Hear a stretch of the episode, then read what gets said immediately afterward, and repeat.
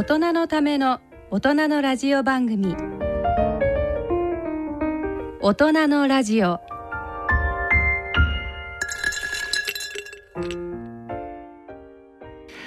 2023年11月第4週の大人のラジオ。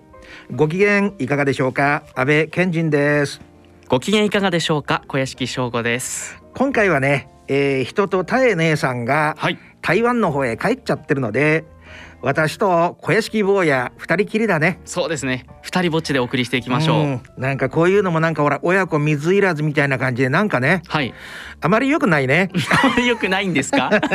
バッサリ言いますね、とところではい。小屋敷選手ははい。11月はどうだったでしょうかね振り返ってみて。そうですね。この11月はうん。ちょっとこの夏場に無理をしたせいか、2回ぐらい体調崩してしまってええ。ちょっとねそういう話とっても好きなんだけど。やめてください。どどどんな風に体調を崩しちゃったの？いやあのね喉が痛くなってしまって、で喋ったりもできるしうん。熱もないんですけど、うん。なかなかこう慢性的な炎症といいますかわかるわかる、なかなか治らなくて、うん。実は今もちょっと本調子じゃなくてあでもさっき2回ぐらいって言ったじゃん、はい。それは1回目でしょ？えっとねそれが2回目。2回目1で回目もた1回目も10教えて。月の末ぐらいからちょっと体調良くなくて、それって何？やっぱりはい。暑かったことからいやそうですね。うんやっぱ暑かったのから急に寒くなってあとやっぱ仕事でのこう移動とかが結構多くて勢いで夏場は乗り切れたんですけどそのこう蓄積疲労が今どっときた感じで。わかるわかる。でもなんかね、はい、だんだんそういう話聞いてるとね、うん。小焼選手のことが好きになってくれた、うん、そうですか？せ先生はなんかね、はい。具合の悪い人が大好き。どういうどういうことですか？具合のだけどそれって本当にね、はい。真面目な話わかる。こうなんか張り切っちゃうとさ、うん。人間ってさおそらくエネルギーの総量みたいなものは決まってると思うんですよ。あ持ってるこう全体のねエネルギー。だからそれをちょっと無理して出しすぎちゃったから、はい。翌月まで持たなかったみたいなのがあるんかもね。あ本当そうだと思いますね。こう一年の終盤でガス欠したみたいな感じですかね11月で。実を言うとね、うん。私もねはい。小屋敷坊やと時を同じくしてずーっとなんか慢性に慢性的に調子悪いんだよね。え11この字は11月ぐらい。それで私はほら持病持ってるからええええ。あのちゃんとあのおコロナのワクチンを今回7回目も打ったの、うん。そのなんかね体が疲れてたせいもあるんかもわかんないけどそれからまたずーっと不調が続いちゃってんだよね。あなんかねいいねそういうほらお互い今日も本調子じゃないでしょ？ーそうですね。なんか先生もね、うん。さっきほら風邪薬飲んできたから、はい。本調子じゃないの。なんかそういうのもなんかいいね。たまには。なんかよく考えてみたら先生小屋敷選手のことが好きなのかもわからない。え本当ですか？なんか急に下向いて笑っちゃって、でもね、えーまあなんかほらあ年齢とか関係なくさ、はい。やっぱり体ってねうん。なんか疲れさせないようにしなきゃダメなんだってさ、あー過度にこう負担をやっぱかけちゃダメなんですかね。なんかね長生きしてる人のコツを聞くとねはい。例えばほらあーバスとかさ電車とかに乗って別に座りたくもないんだけど、うん。席が空いてるとするじゃん。座った方がいいんだってさええ。だから休める時にちゃんと休めるようにしといてっていうなんかほら限界までねうん。おそらくそれってまだ学生モードなんだと思うんだよね。ああまあ気持ちはだからまだ20代の前半と変わってないんですよね全でも、然うん。基本そうでしょ、おうん。大人になったからって言っても学生の頃とかんあのイメージ的に変わんないでしょ、変わんないですね正直。だけど体はさ、うん。どういうことが起こるかっていうと先生みたいな年齢になってくると、うん。なんか若い時はさ例えば立ち食いそば屋に行って、うんカレーと天ぷらそばとか食べたりするじゃん。はい で頭の中じゃまだ食べれるっていう意識があるんだけどそれを食べちゃうと消化できなかったりするのね。なんかだからやっぱりね体ってさイメージと体っていうのは少しずつやっぱ調整して一体化させていかないといけないんじゃないのかななんて感じてる今日この頃なんですけど大人のラジオを始めてまいりましょ大人のための大人のラジオ。この番組は各社の提供でお送りします。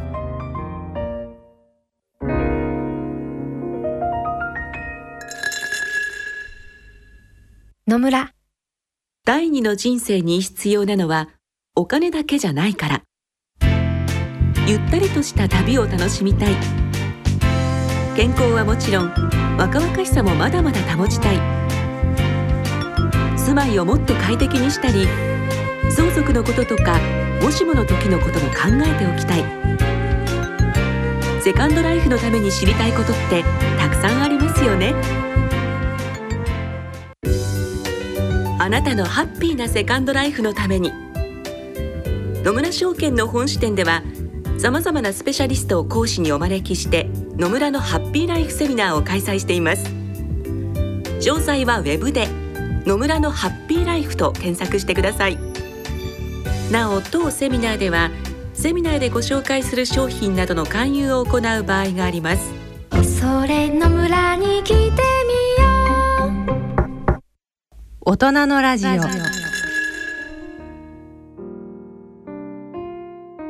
エンターテイメントのコーナーです。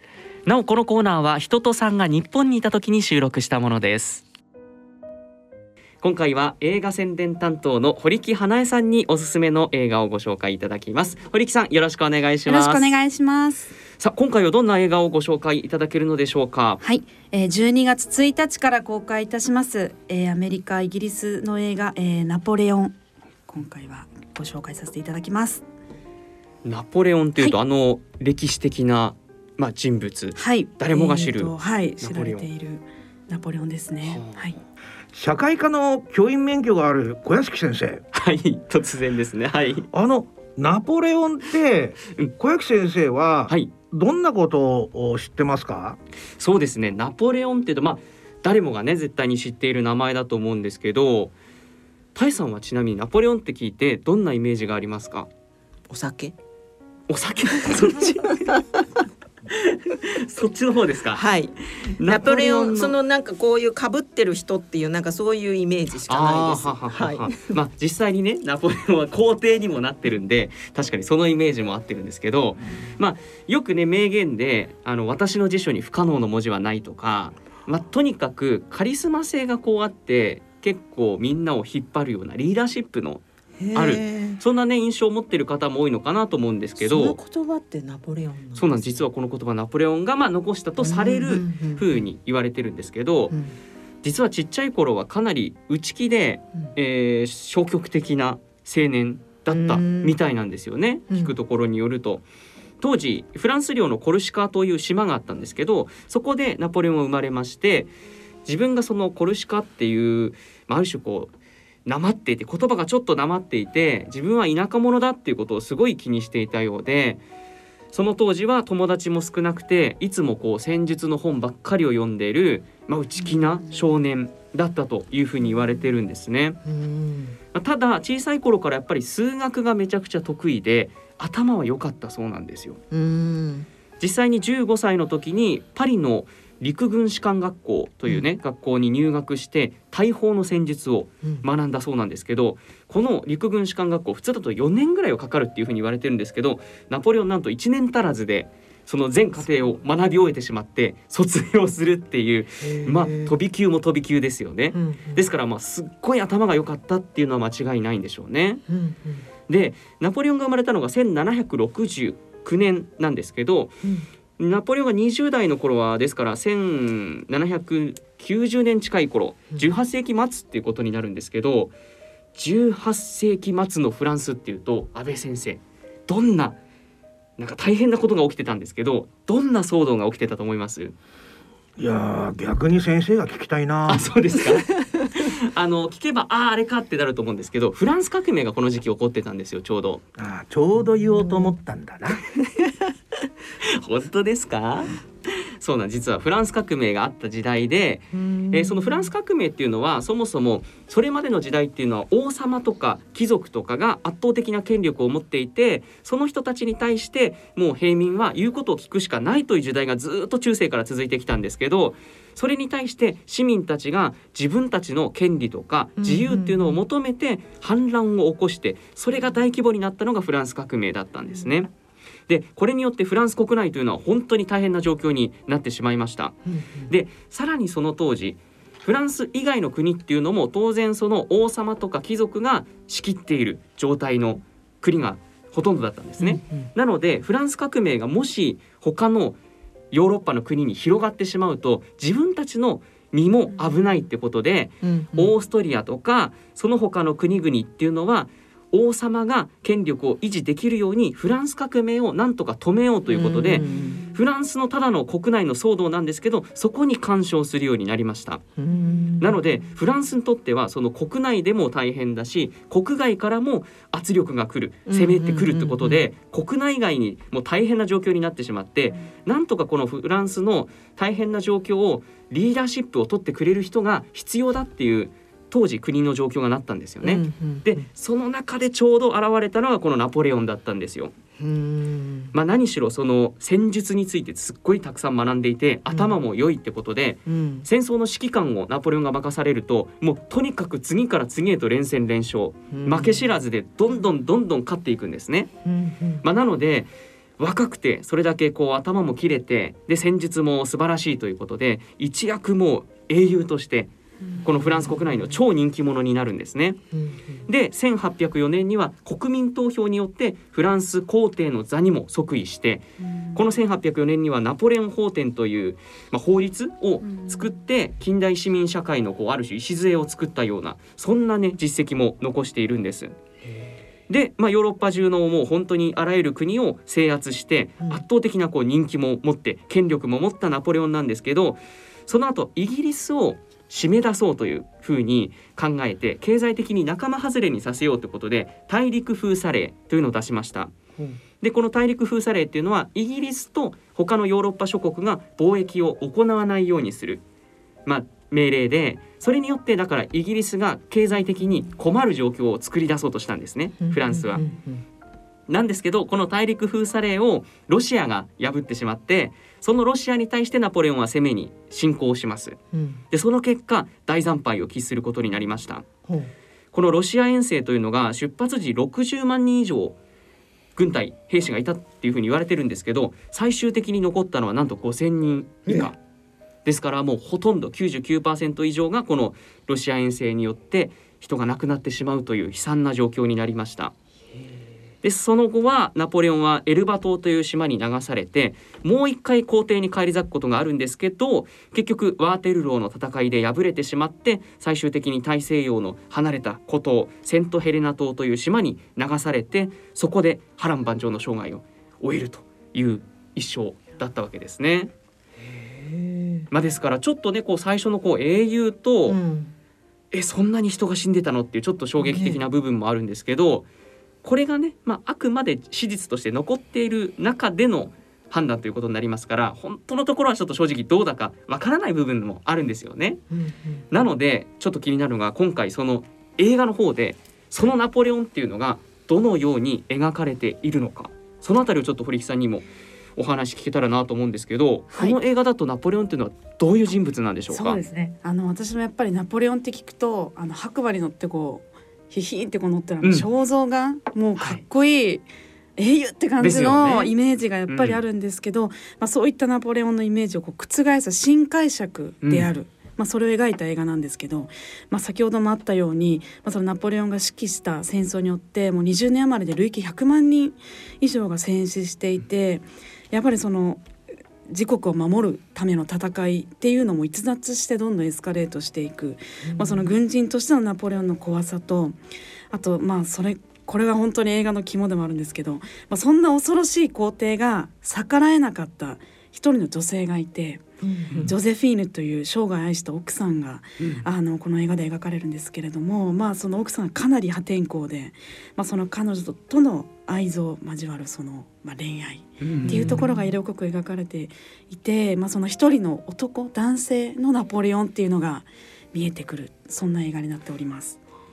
なるほど。はい。人間味もある種こう溢れるようなそんな人そうですね間らしい部分も描かれてるってことはいまあ、この。下に本当に生きてたもう本当に普通のまあ、うん。戦争の面で言ったら確かにカリスマかもしれないですけどやっぱその女性関係とかうん。お母さんに頭上がらないだったりとかはいやっぱそういう一人の男性だったっていう描き方がうん。この映画の面白さだと思っております。なるほど、はい。まあ、あとはそのナポレオンというとやっぱりねその先ほどあったように戦争はい。をもう何個も何個もこう繰り返して行ったわけですけど、はい。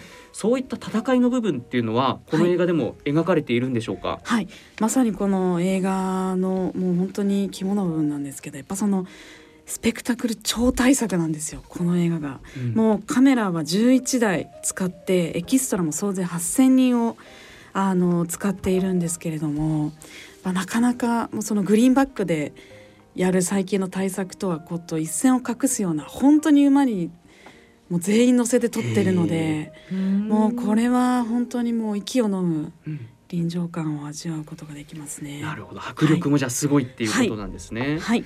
この実際にナポレオンを演じている方はい。とか、はい。監督キャストなどはいかがなんでしょうか、はい、えっとまず監督がリドリー・スコットというもう言わずと知れた巨匠で、えー今年85歳になる監督でそれでもカメラを回し続けるもう本当に素晴らしいあの監督なんですけどもともと「エイリアン」だエイリアンシリーズとか「ブレードランナー」とかうん。やっぱそういう SF をこう撮ってもいるんですけどあの、まあ、後半は結構歴史対策ものをあのかなり手掛けていてで「グラディエーター」っていうあのアカデミー賞作品賞もあの取りましたけれども、あのあれも大作ですよね。あの戦いの話だったりとかっていうものをあの数多く手掛けていらっしゃって。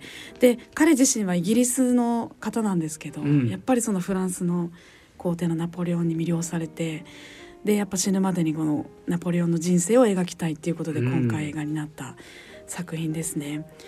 で主演はあの、えっと、ホアキン・フェニックスっていうこれも本当に名優であの少し前に「ジョーカー」という映画があなりまして、ね。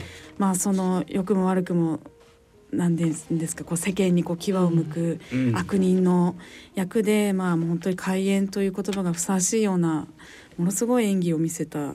彼が、まあ、そのナポレオンもう本当にナポレオンが憑依しているようなうん。演技で今回もあの素晴らしいあの演技でを見せておりますね。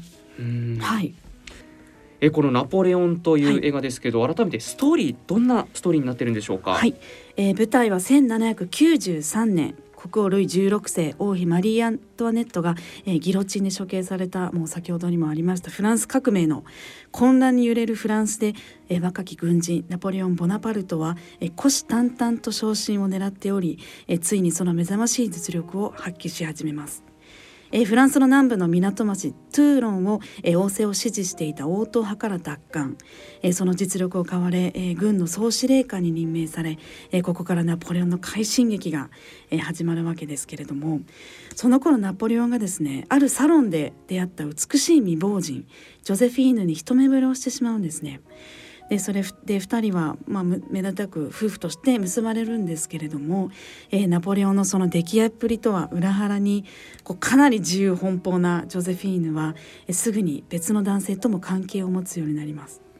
でエジプトにナポレオンが遠征してまさにこれから敵国を攻めるという時に、えー妻の浮気をたまたまこうナポレオンが知る知ってしまうんですけれどももうそれを知ってですねすぐさまとんぼ返りのように帰国してしまいましてでこれは私立でもあその時に帰国したっていうことはこうあの知られているんですけれども、うん。まさかその理由が奥さんの浮気だったっていうのがこの映画でまあちょっと描かれていてもう本当に驚くべきなんですけど、ですぐさま帰国したナポレオンはジョゼフィーヌをこう責め立てるんですけれどで奥さんも妻をあの涙を流して謝罪するんですがもうすでにその時にも夫婦関係は奇妙なねじれをこうし始めていて。でその後ナポレオンはこうねあのフランスのあの皇帝にまでこう上り詰めてジョゼフィーヌも普通のあの未亡人だったところからまあ皇后になってもう素晴らしい生活を送っていくんですけれどもそれでも2人の心は満たされないままでした。やがてナポレオンが、えー戦争にもうどんどんどんどんのめり込んでいって、まあ、侵略と戦あの征服をね繰り返すようになるんですけれどももうその味方の犠牲も厭わない彼の残酷さにもう人々は恐れおののいていてでついにそのナポレオンはあのさっきロシア遠征でね、はいあの敗敗退してしまうんですけども、まあ、やっぱその輝かしい栄光にどんどんやっぱり陰りがうん。もう年取っておじいちゃんになってくるんでやっぱその陰りが見えてくるんですけれども、やっぱりそこにこう自分は自分のことが見えないんでで誰もこう文句を言えない存在だから、うん。もうそれでもうとんでもないあの国民を殺してしまうっていうところまで行くんですけど、まあ、才能あふれる若き軍人はなぜ冷酷非道な、まあ、そんな悪魔に変貌してしまって果たしてナポレオンをそういった狂気に駆り立てたものは一体何だったのかっていうのをこの映画では紐解くそんな話になっております。やはり本当に人間らしさっていうのがねかなり描かれている感じがね印象として受けましたけど、はい、安倍先生は社会病理学を勉強され勉強というか専門にされてますけど、はいそういった意味でこのナポレオンどんな印象でした？おそらくね今聞いた情報を元にするとお母さんに頭が上がんないって言ってたですよね。で最後島流しになったけど自殺はしてないんですよね。自殺はしてないというふうに言われてますね。で、んこういうもともとねネグレクトされると人とのコミュニケーションがないからその代わりにあの人間関係以外のものに執着するようになるわけですよね。うんなんで数学がものすごくできたとかね大砲に長けてたとかそれとかそのジョセフィーヌに、まあ、ある意味スストーカー的な心理も持ってたっていう、うん。そういうグっていうオブセッションっていうね、うん。執着しちゃうってことはかなりあの感情のネグレクトがあって育ったんだけど元はねやっぱりそのお母さんががあの人格の基盤を作るんで、虐待だったんだろうと思うんだよね。お母さんがものすごく気が強くてでだけども感情的なことを無視されて育ったからその分他のそういう数学とかあ大砲とか戦術とかジョセフィーヌとかそういうものに執着していって基本的にはまあ感情が育ってないから。うん。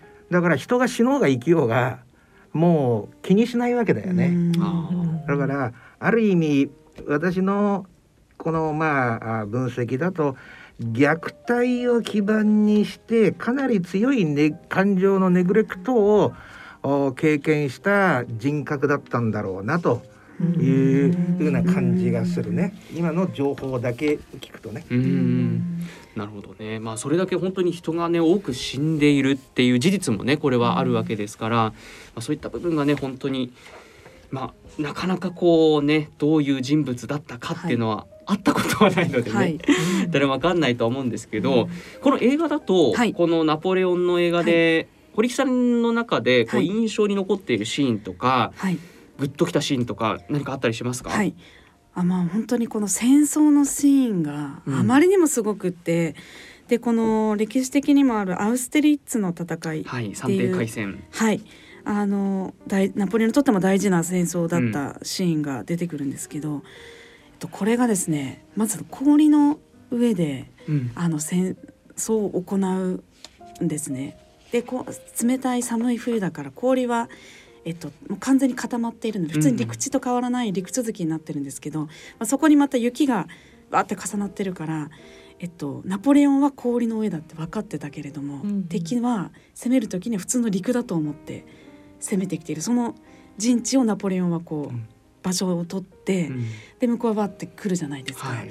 でそのわざとその氷の上のところに呼びうん。このおびき寄せて、うんうん。そのまあちょっとおおって攻めておびき寄せるんですよ。でそれで最初はこう歩兵陣たちがわーっとこう馬で攻めるんですけどでしめしめとそこに敵が集まった時に、じゃあ大砲だっつって大砲をこう出してくるんですね。そうすると大砲でバーンってこう飛ばすと氷が割れるわけですよ。うんでそれでもう氷点下何度かわからないですけども想像しないぐらい冷たい氷の中に、うん血まみれになってもう多分すごい着込んでるから沈んでいくんですよね。はい。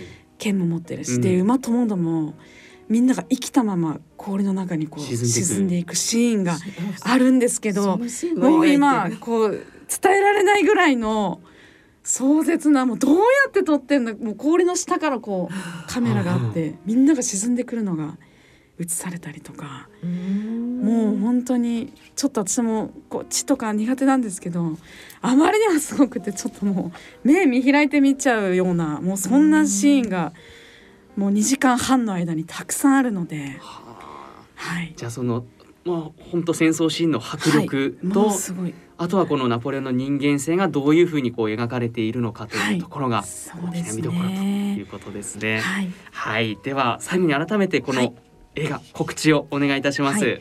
英雄ナポレオンもう歴史的にも素晴らしい偉人が実は悪魔だった、まあ、そんな新解釈をしたあのナポレオンという映画になっております、えー一人の人間の生き様をこう描いた作品にもなっているのでぜひたくさんの方に見ていただきたいなと思っております。はい、はい。以上来月12月1日ロードショーナポレオンを紹介しました。堀木さんありがとうござあいました。りがとうございました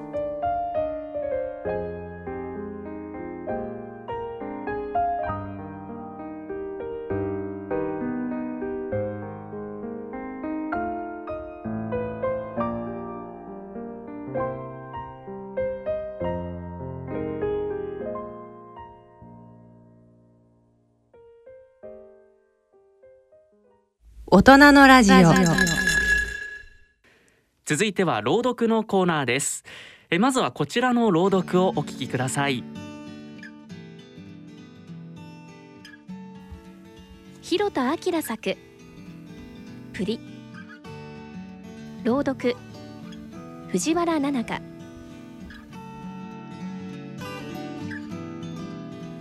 うんこが出そうですうさぎがプリコロコロうんこ。恐竜がプリデカうんこ。カッパがプリピチャピチャうんこ。ユニコーンがプリレインボーうんこ。宇宙人がプリ未確認飛行うんこ。鬼が便秘でうんこが出ません。悪魔がプリ。やばいうんこ。ふんばるんジャーがプリ。プリプリビームうんこ。透明人間がプリ。見えないうんこ。魔法使いがプリ。ファンタスティックマジカルうんこ。お化けがご飯を食べないのでうんこが出ません。うんこの神様です。うんこの神様はそれはそれは素晴らしいうんこをお出しになるという伝説があります。一体どんなうんこをお出しになるのでしょうか。ついにうんこの神様が踏ん張り始めました。ぷぷぷぷぷぷぷぷぷぷプリ普通のうんこ。あーすっきり。うんこは生きてる印だよ。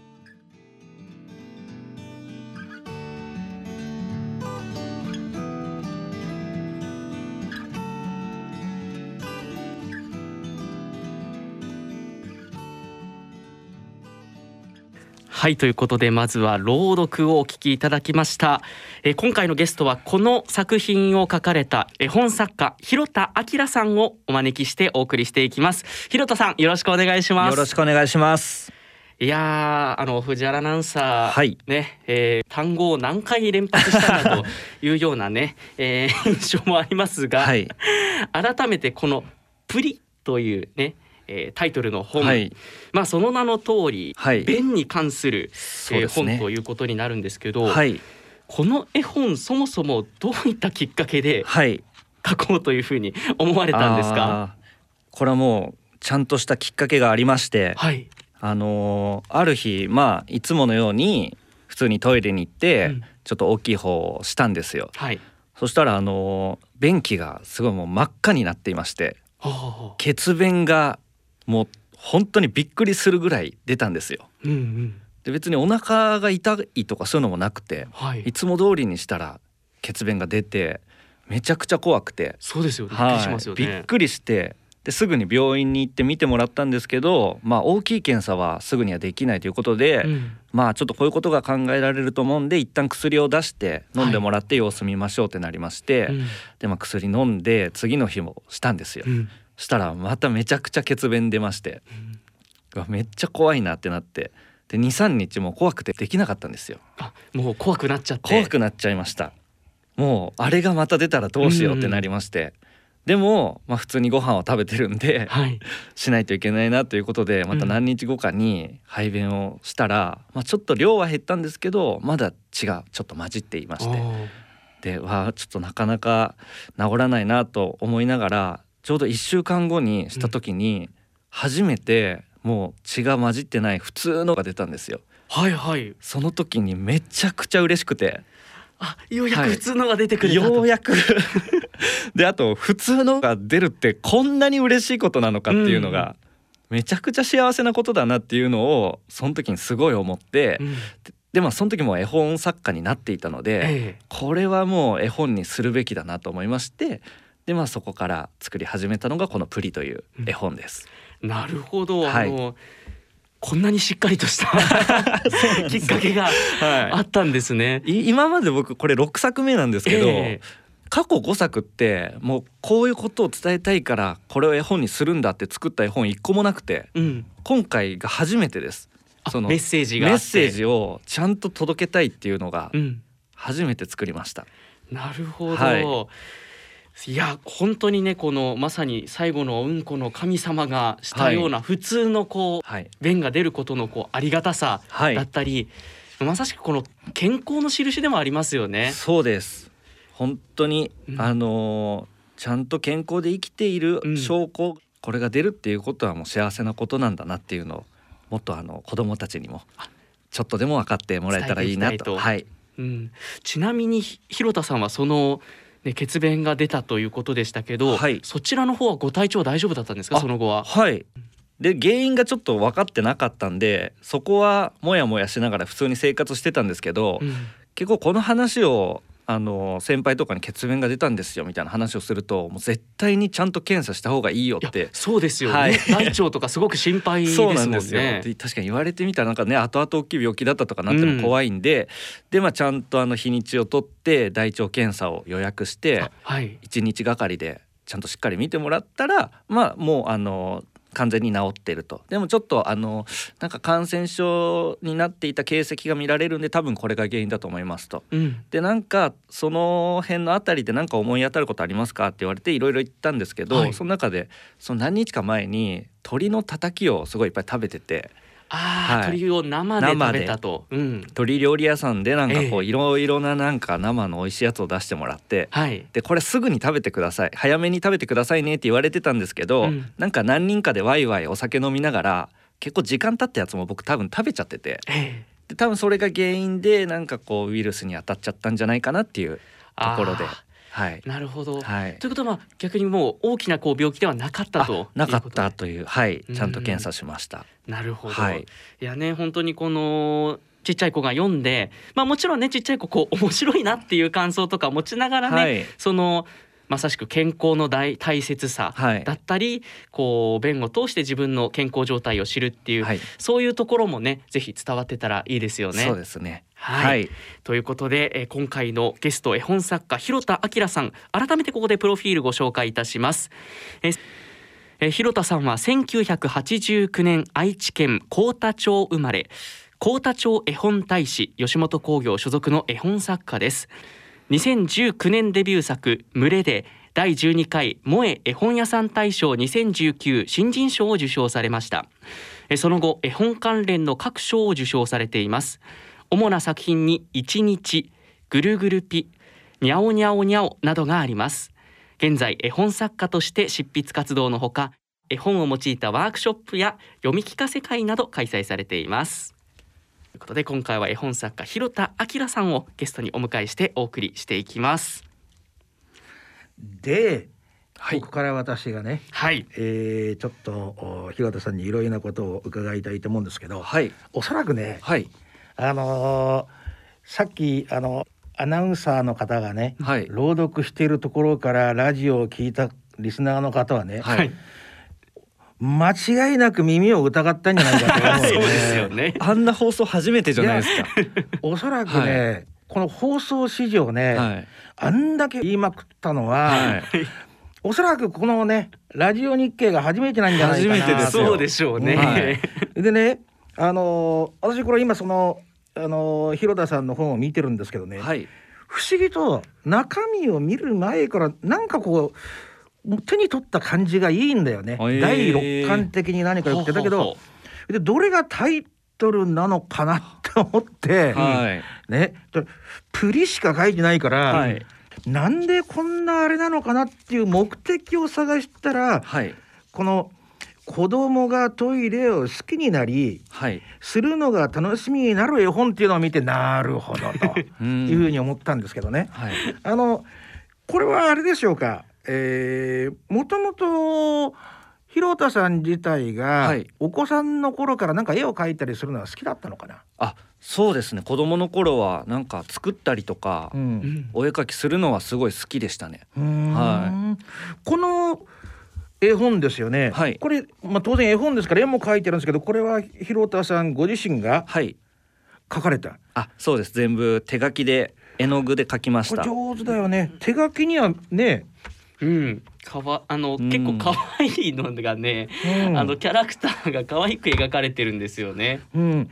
で、はい元はあの吉本の芸人さんをされていた？そうですあのー、10年ぐらいはうん漫才とかうん。コントとかコンビを組んで、あコンビでね、はい。なんていうコンビなんですあか。えっと名古屋時代にあごめんなさい。もともと名古屋吉本で芸人やってまして。ね。でその時はマニッシュガーリーっていううん。コンビを。マニッシュガーリー？マニッシュガーリーっていうコンビを組んでたんですよ。ええええ。はい。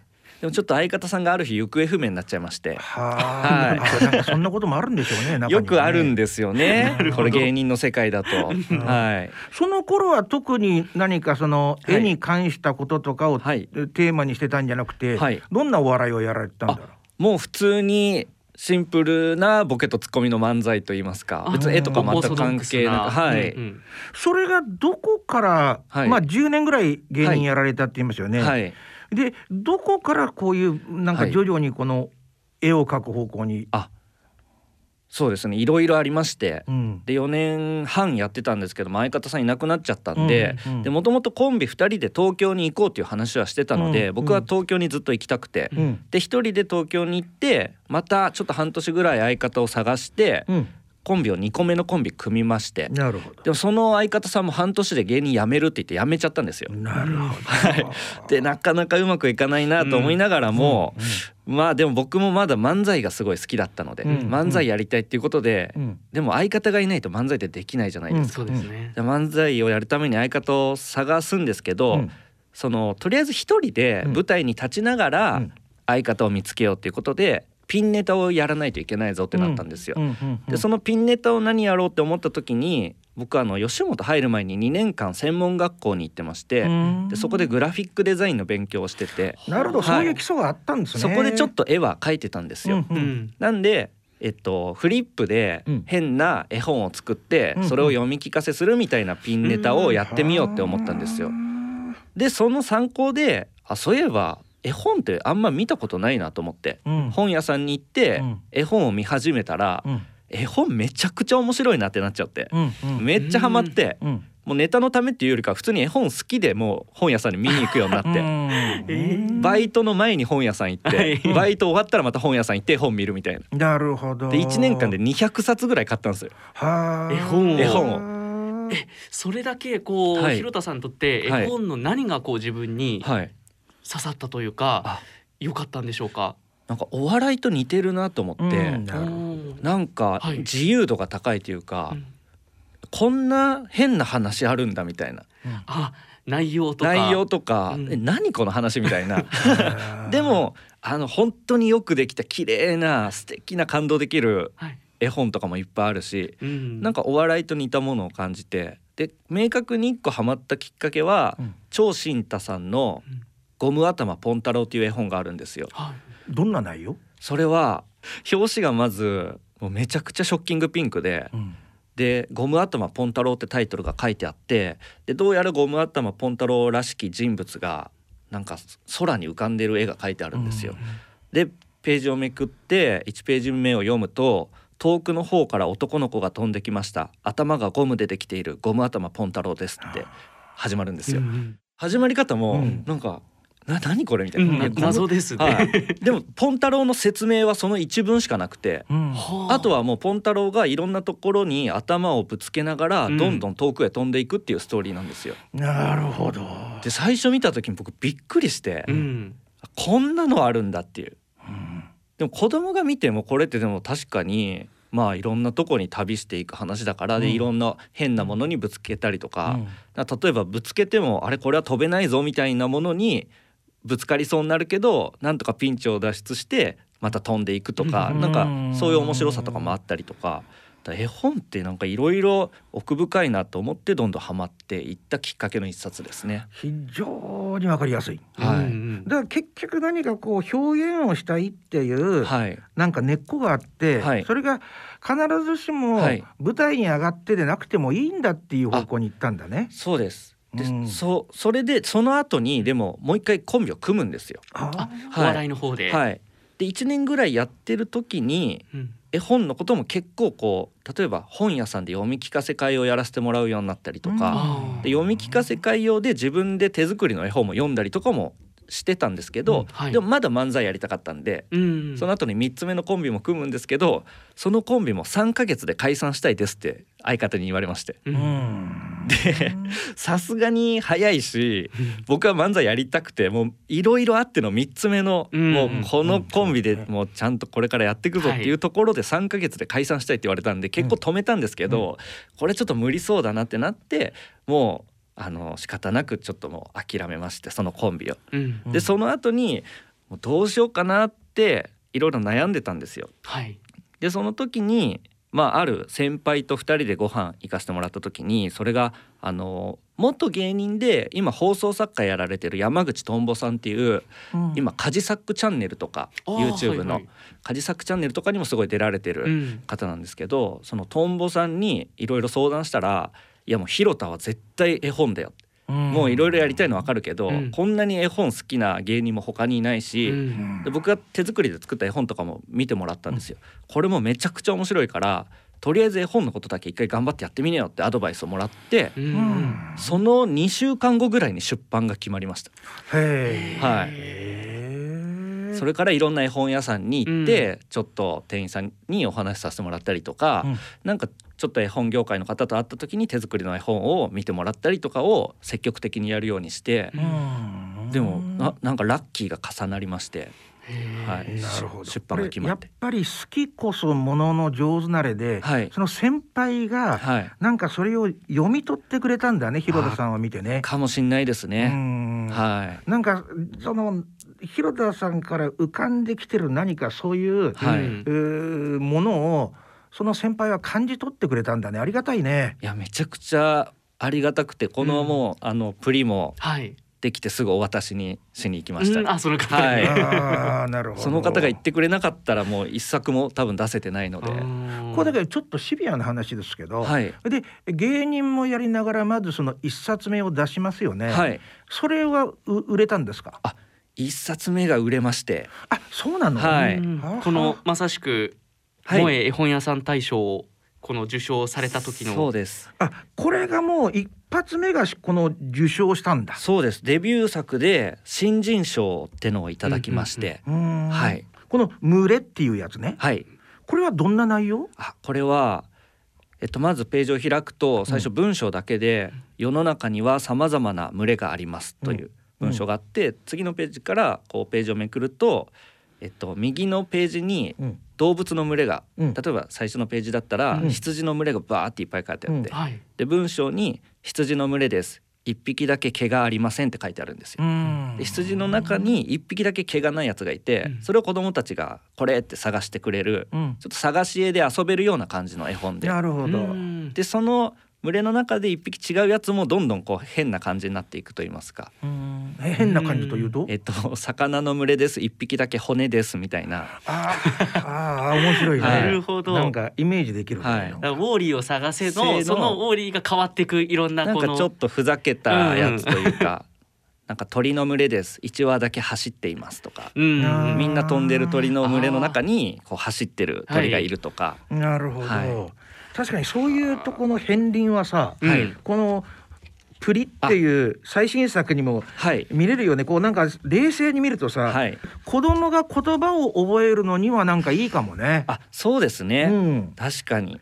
だからそんなに深い意味はいらないんだよね。なんかこううん。お母さんと一緒はい。にのコミュニケーションの材料になってくれて、はいっていう程度でいいんだろうと思うんですよね。そうです。絵本ってやっぱ全部書かなくてもいいなと思っていて。ああなるほど。はあいなんか半分ぐらい伝わっていてもう半分はうん。なんか自分で考えて広げたりとか、うん。お母さんと会話でこんなうんこもあるかもねとか、うん。なんかそういう全部書きすぎても良くないかなと思ってるんで、ーなるほど余白をこう残して、はい。そこを想像で膨らませて、はい、コミュニケーションの題材になるよね。あ。本当おっしゃる通りですね。うん。はい、うんななるほどこれってやっぱりね一瞬真面目な話になっちゃいますけど、はい、に日本ってこういうおお親が子供に本を読んであげるっていう文化があまりないですよね。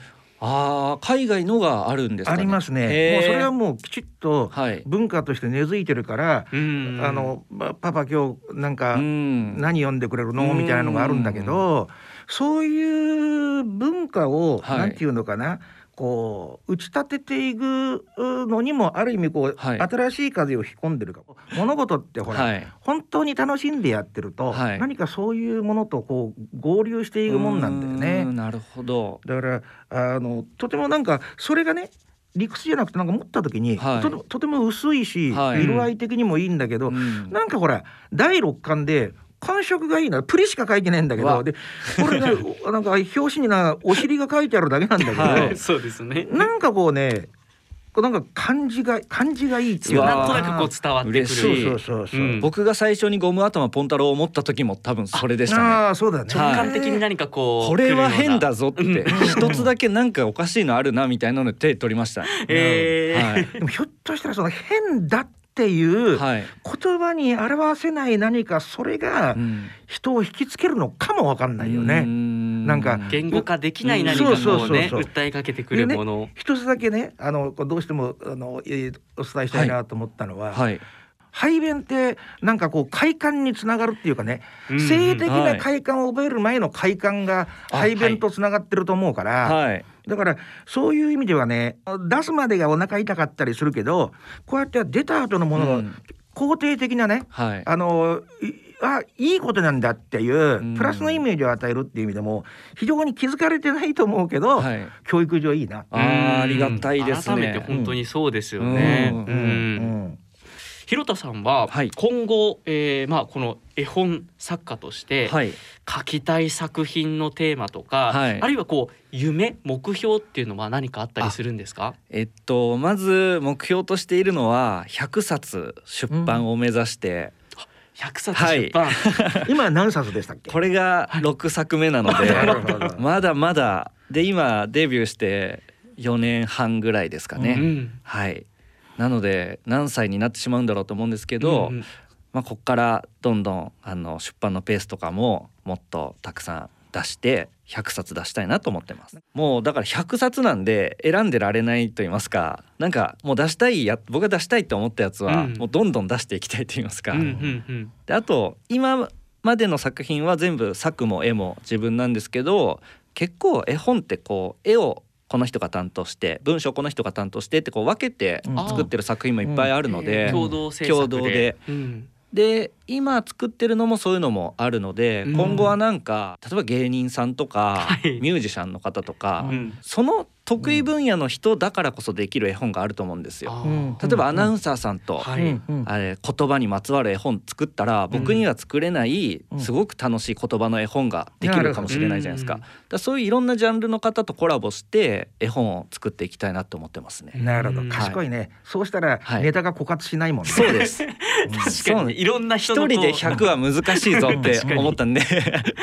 いろんな方に協力していただきなが巻き込ら。みながら、はい。あとそんなこと言うとなんだけどこう難しい私なんかが書く本に比べると、はい。そんなに手間がかかるわけじゃないもんね。あ、そう思うと思うんですけど、どうなんですか？そのあたり制作するのに、うん、絵本は絵本のこう難しさもあると言いますか。なるほどうんうんなるほど。子供がわかる言葉も限られているし、子。供が喜ぶモチーフも限られているし、うんその中で出そうと思ったらもうやり尽くされてるというか、あはい。そうーコンいうこと。セプトを決めるまでがね。はい。なるほど。うんうんでその中でえー新しいうんそして子供に、えーなんか大切なことも入ってたり子供が単純に楽しかったりとか、うん、でちゃんと親も買いたいぞって思う要素もちゃんとないとやっぱ。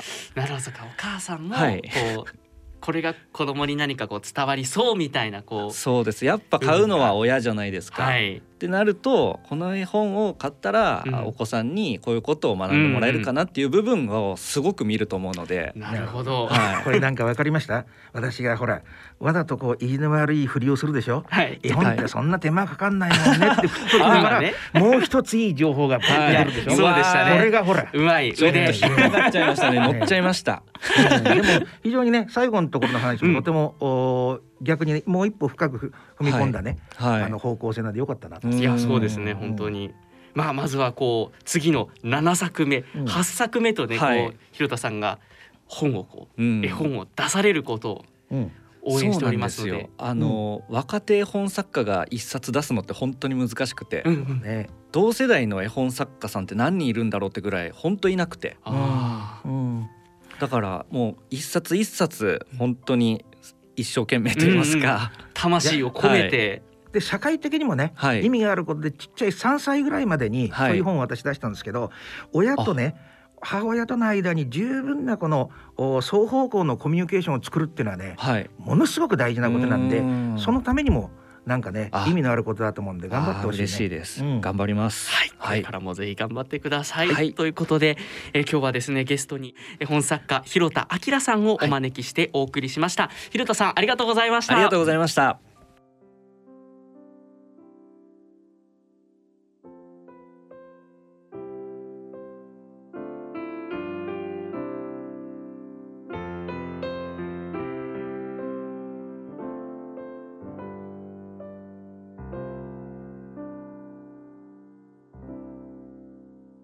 大人のラジオ。野村。第二の人生に必要なのはお金だけじゃないから。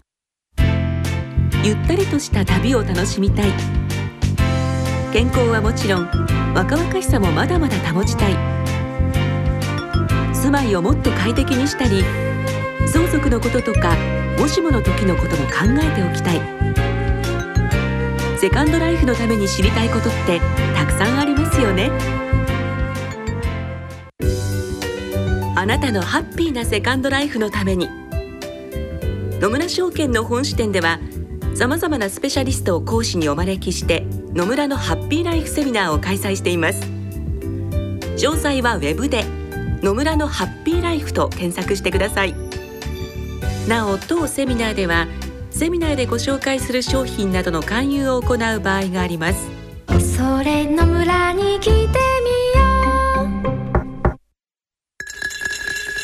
大人のための大人のラジオ。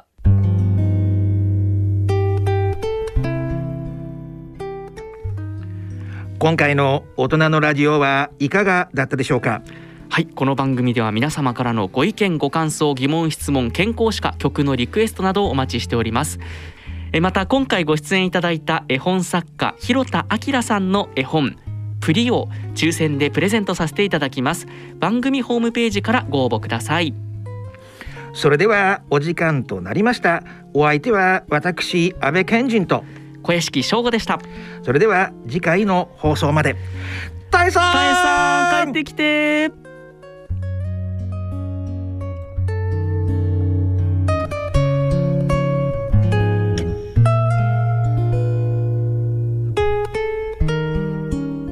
大人のための大人のラジオこの番組は各社の提供でお送りしました。